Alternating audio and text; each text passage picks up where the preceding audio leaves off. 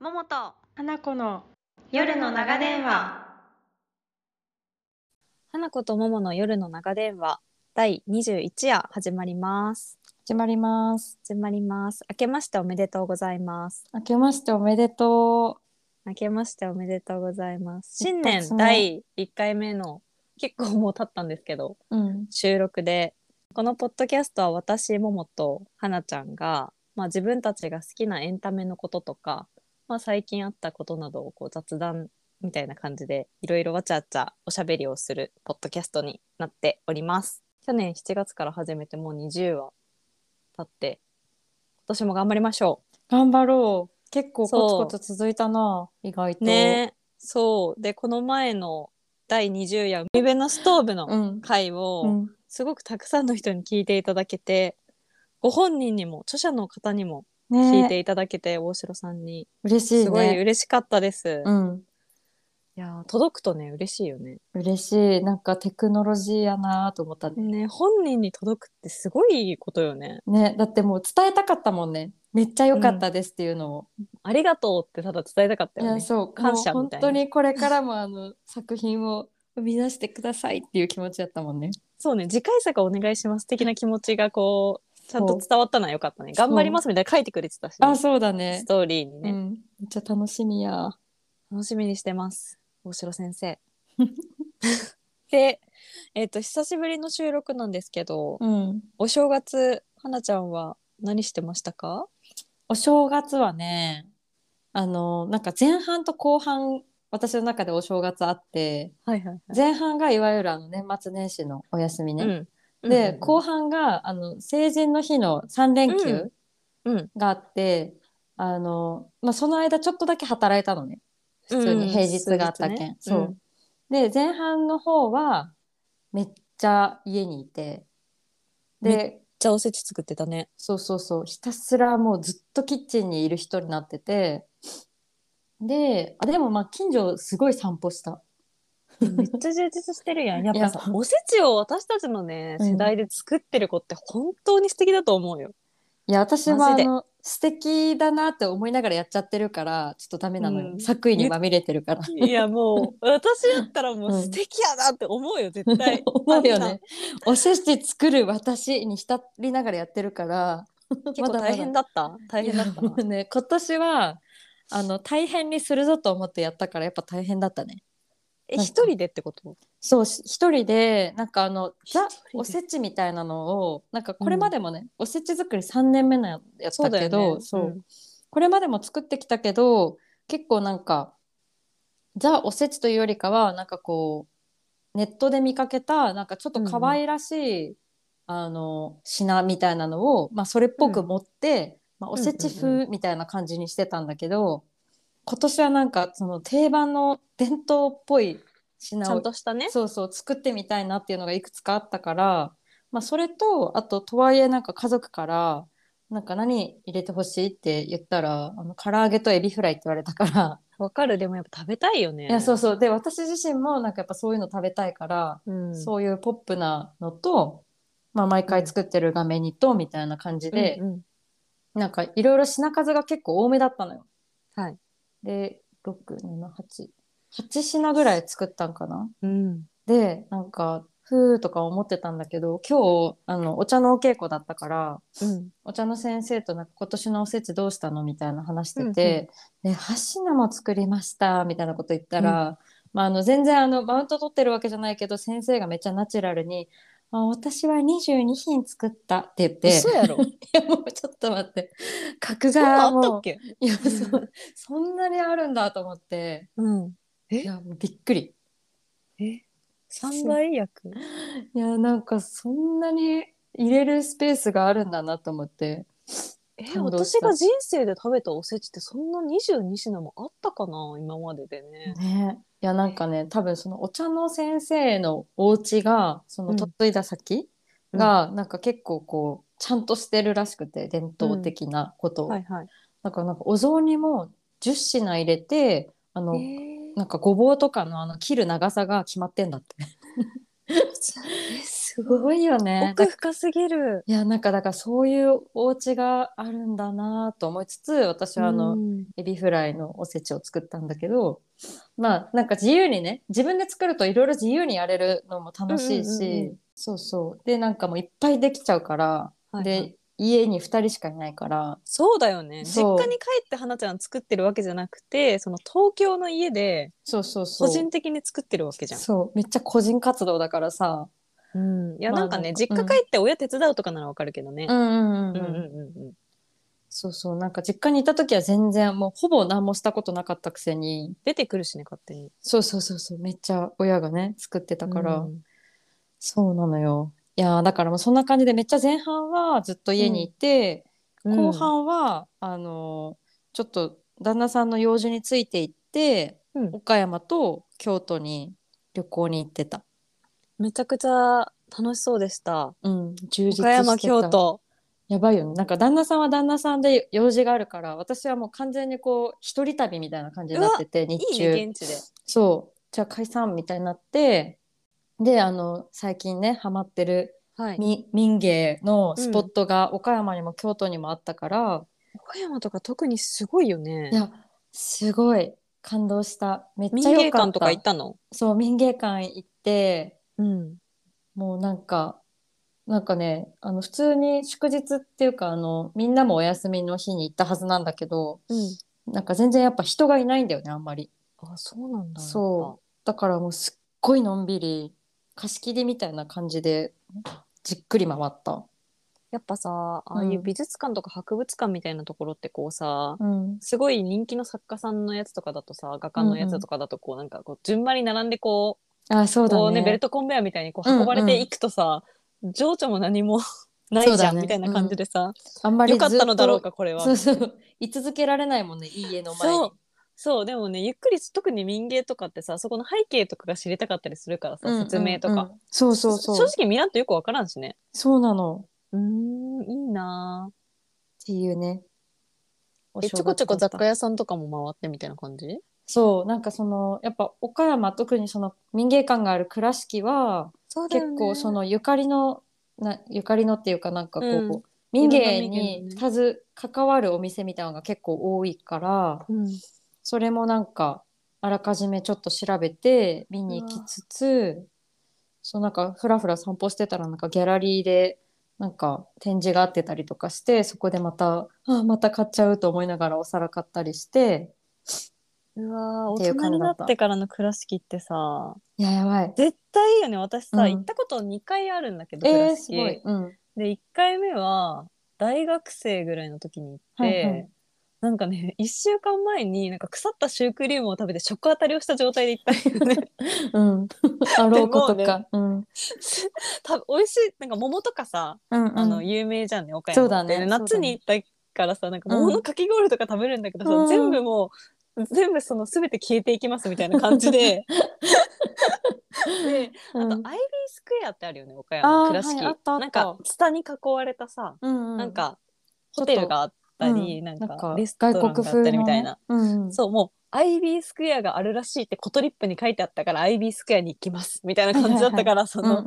なんか民芸っていうことを知らなかったしね当時そうだよね、うんそうだよねそうだから全然ね多分今行ったらもうめちゃくちゃそのもちろん街のさら景、色とかさ、うんうんうん、すごいああいうそれも楽しいんだけどもっとこう倉敷見るとかあったなって思う。まあでもそういうのってさ、本当なんか私もその倉敷以外でもさ行ってきたところも今もう一回行ったらもっと楽しいだろうなみたいなのいっぱいあるもんね。悔しいね知識がないとね人は楽しめないからねそうだね。いやー、でも本当いい街だね。あんなになんかこう白塗りのし壁うんの、壁がねね建物がいっぱい残ってるところってそんなに多くないよね日本でも。そうだよねしかもさ、こう民芸のその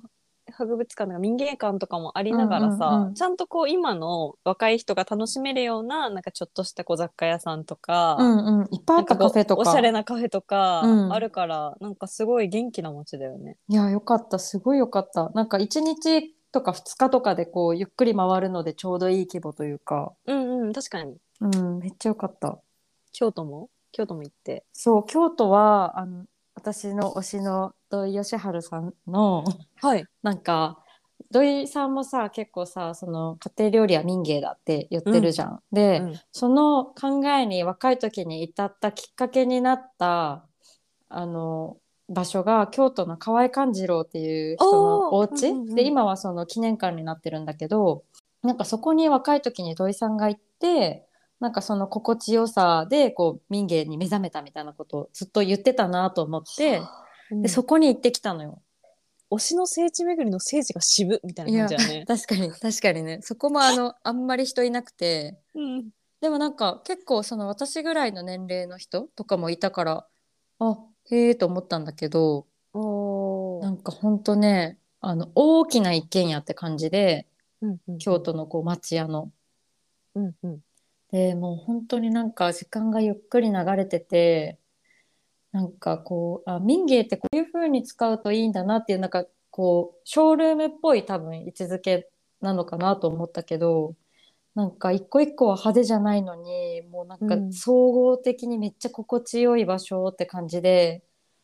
いや最高だなーって思った。河合勘次郎のところ私も行ってみたいあのさ花ちゃんと民芸のさ勉強をしてた、きちょうど去年ぐらいにさ「んうんあの火の誓い」っていううん本はさ、あの工芸風光の高木さんのおすすめの本だったから読んだけど、うんやっぱなんかその河合さん民芸をこう深めたいってなったら多分河合さんはもう切っても切れない存在だしいやーそうだよねあのあれだよね私とももちゃんがあの仕事が仕仕事が事仕事をしていますっていうこのこの言葉についてめっちゃ分かるようになりたいって言ってうん考えてたよねまだねまだ分かってないけどまだ私もあんまりよく分かってないけどうん、でもさなんかうん今からさ、その民芸についてどんどん知っていく中でさうん、多分花ちゃんはその聖地にもう一回行ってるから、うんもう一回行きたくなるんだろうねまあ、そうだねどんどん深く知っていったら本当そうだね、聖地もう、うんん、確かに見方がどんどん変わっていくんだろうねうん、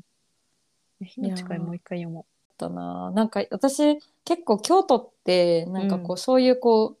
民衆っぽさというよりかはやっぱさ公家文化といううか確かに、なんか雅な感じのうんなんか場所なのかなとかって思ってたけど、うん、いやなんか意外調べてたら結構ねそういう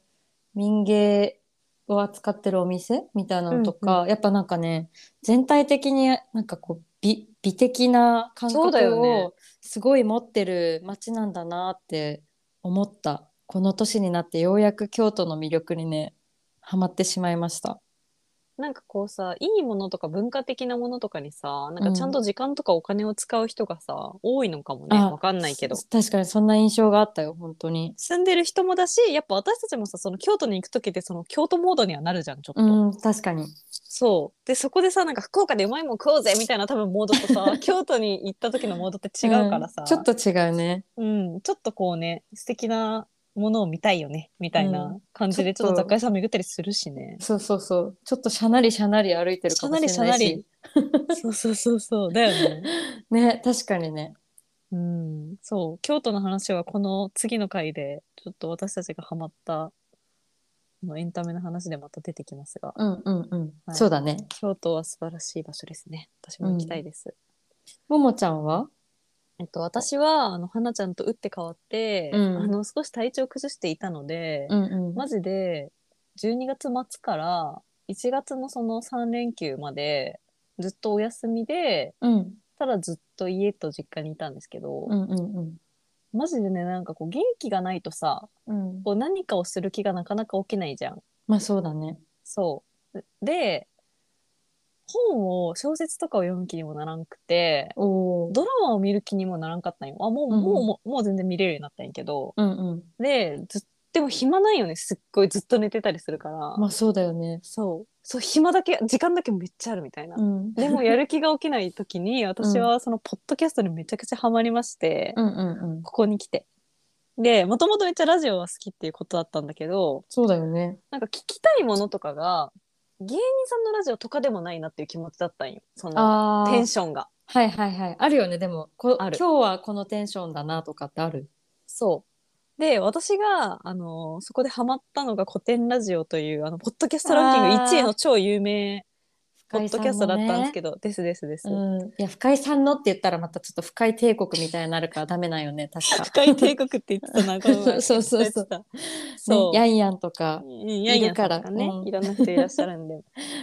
で、そう、なんかさ、その、古典ラジオの話もめっちゃしたいんですけど、うん。なんか、この私たちのこのラジオとかも、うなんかん。こんな無名の人が、ただその、そんな知識をなんかこう話してるのを、うん。なんか人が聞いて面白いって思ってくださるんかなとか思ってたんだけど、うん始める前とかね。そうだね。でもうん、なんかやっぱこういうね、元気じゃなくなって初めて分かったけど、うん。何でもない人の話を聞きたいみたいな時うんうっんて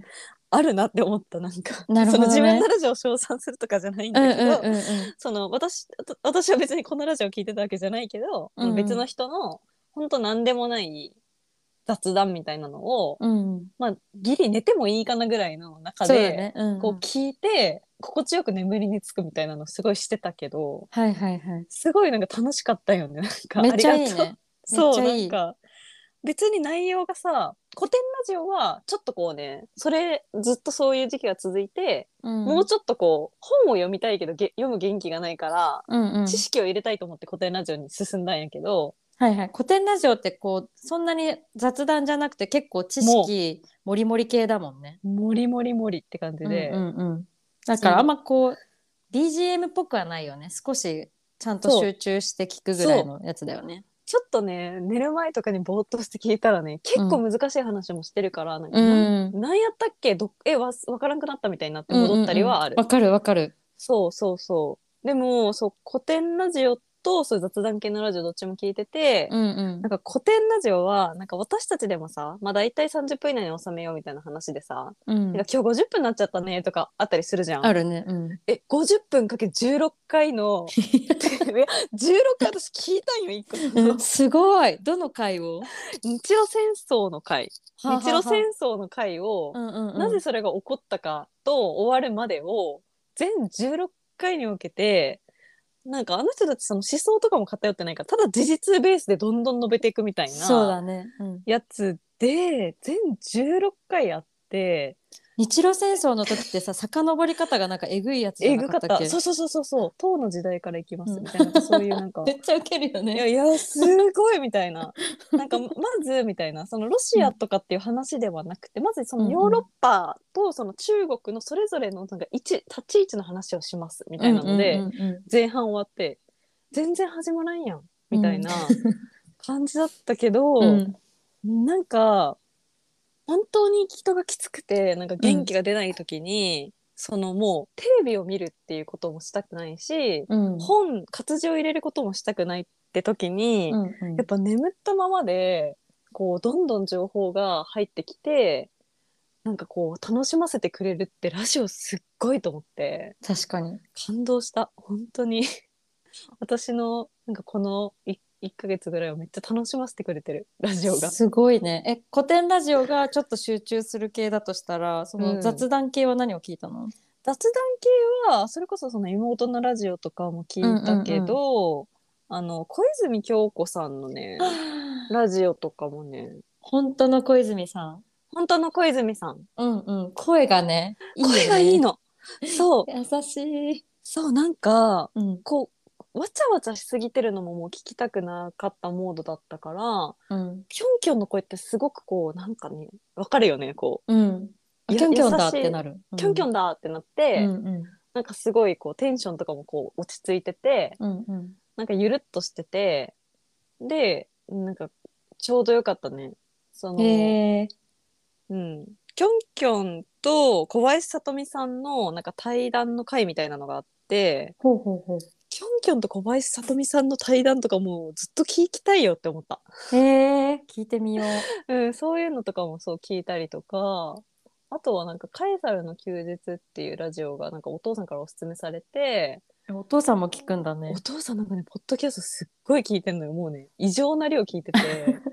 プロあ、 こなんかそうだよね。こうないうレベルであの、なんだっけ、ゆる言語学ラジオもさ、あそうそうおお父父ささんん推しだおったすよすね。めそうそうそうでそれもなんかねナウシ風の谷のナウシカについて語る会みたいなのがあって、え、面白そう、めっちゃ。面白かったなんか漫画私漫画買ってからねうん全部はまだ読めてなくて、結構むずいなみたいな感じでよやめてたんやけど、うんうんうん。なんかそのその人たちもめっちゃ頭いい人がやってるから、なんか宮崎駿のなんか思想の変化についてみたいな あーナウシカを書き始めて多うんう分ん書き終わるまでに数年っていうかもう10年20年みたいなスパンが経ってるらしくてへえ。じゃあその中で宮崎駿のなんか自然に対するこう捉え方がどんどん変わっていって、多分もうゴールが変わったんじゃないかみたいなこう考察みたいなのをすごい。ずっとしてた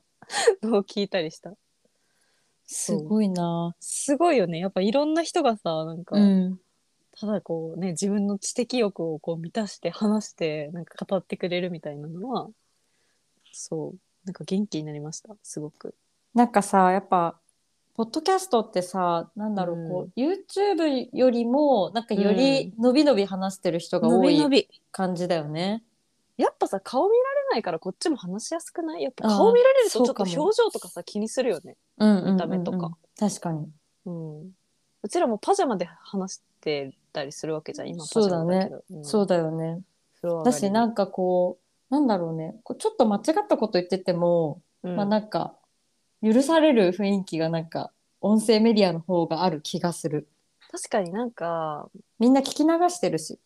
聞き流してるし、うんちょっとそのコミュニティも YouTube とかと比べたら全然ちっちゃいから、うんうんうん。うん、なんかこういつもの固定のメンバーとかそのねポッドキャスト好きの人たちがこう限定して聞くみたいなのが YouTube とかだとさやっぱ何万回何十万回再生みたいな感じになるけどさうん。規模違うからだいぶやりやすいんかもね。そうかもね。そうかもね。うんうちらがなんか何十万人に聞かれるってなったらちょっと怖いしね。そうん、の怖いね。怖いうんなん間違かっちゃいけないってなる気がすそうる。そうそう炎上したくないみたいうんな。そうそうそう、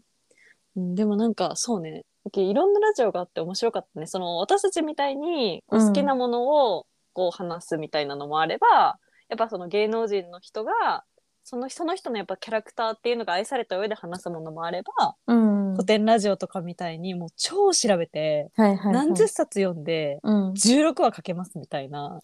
いや、やばいよね。やばいそういうちょっとオタクっぽい人たちのなんかこう話に触れるとそれはめっちゃなんか面白いしめっちゃ憧れる私は。めっちゃ憧れる私何十冊も読めんもんうん、すごいよ一冊本当。一冊でうちらもうさ次のテーマにしようぜみたいな感じやん、うん そうそうそ。そうのもうこのこのなんかこうえななんかね臨場感というかさ熱量でいこうぜみたいな感じやけどさ、うんでもねなんかう毎回そういうのが聞きたいわけじゃないからちょうどいいんだと思うよこういうのもそうなんだよ。適当なぐらいんかさ。で。いつも私結構いつもねなんかこういうこの時はこのポッドキャストとかなんかわか歩いるて駅に行く時まで聞くのはこのポッドキャストとかわか料理する時はゆとたわとかなんか決まってるわ。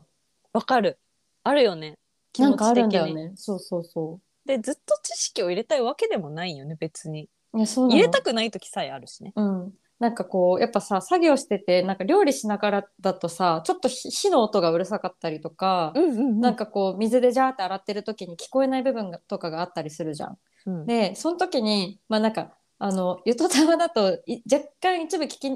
取れなくても全然いいんだけど、うんなんかその古典ラジオとかみたいにそうこうちゃんと説明聞きたい時は「あちょちょちょ今なんて言ったの?」みたいな感じでいちいちこう戻ったりしないといけないのは大変だから局面が変わってたりするよね古典ラジオの場合だとそのそうそうそう歴史のそうそうそうそうそうこの出来事終わりましたみたいな、大事な部分があるからさやっぱ一個一個聞き逃せないところがあるから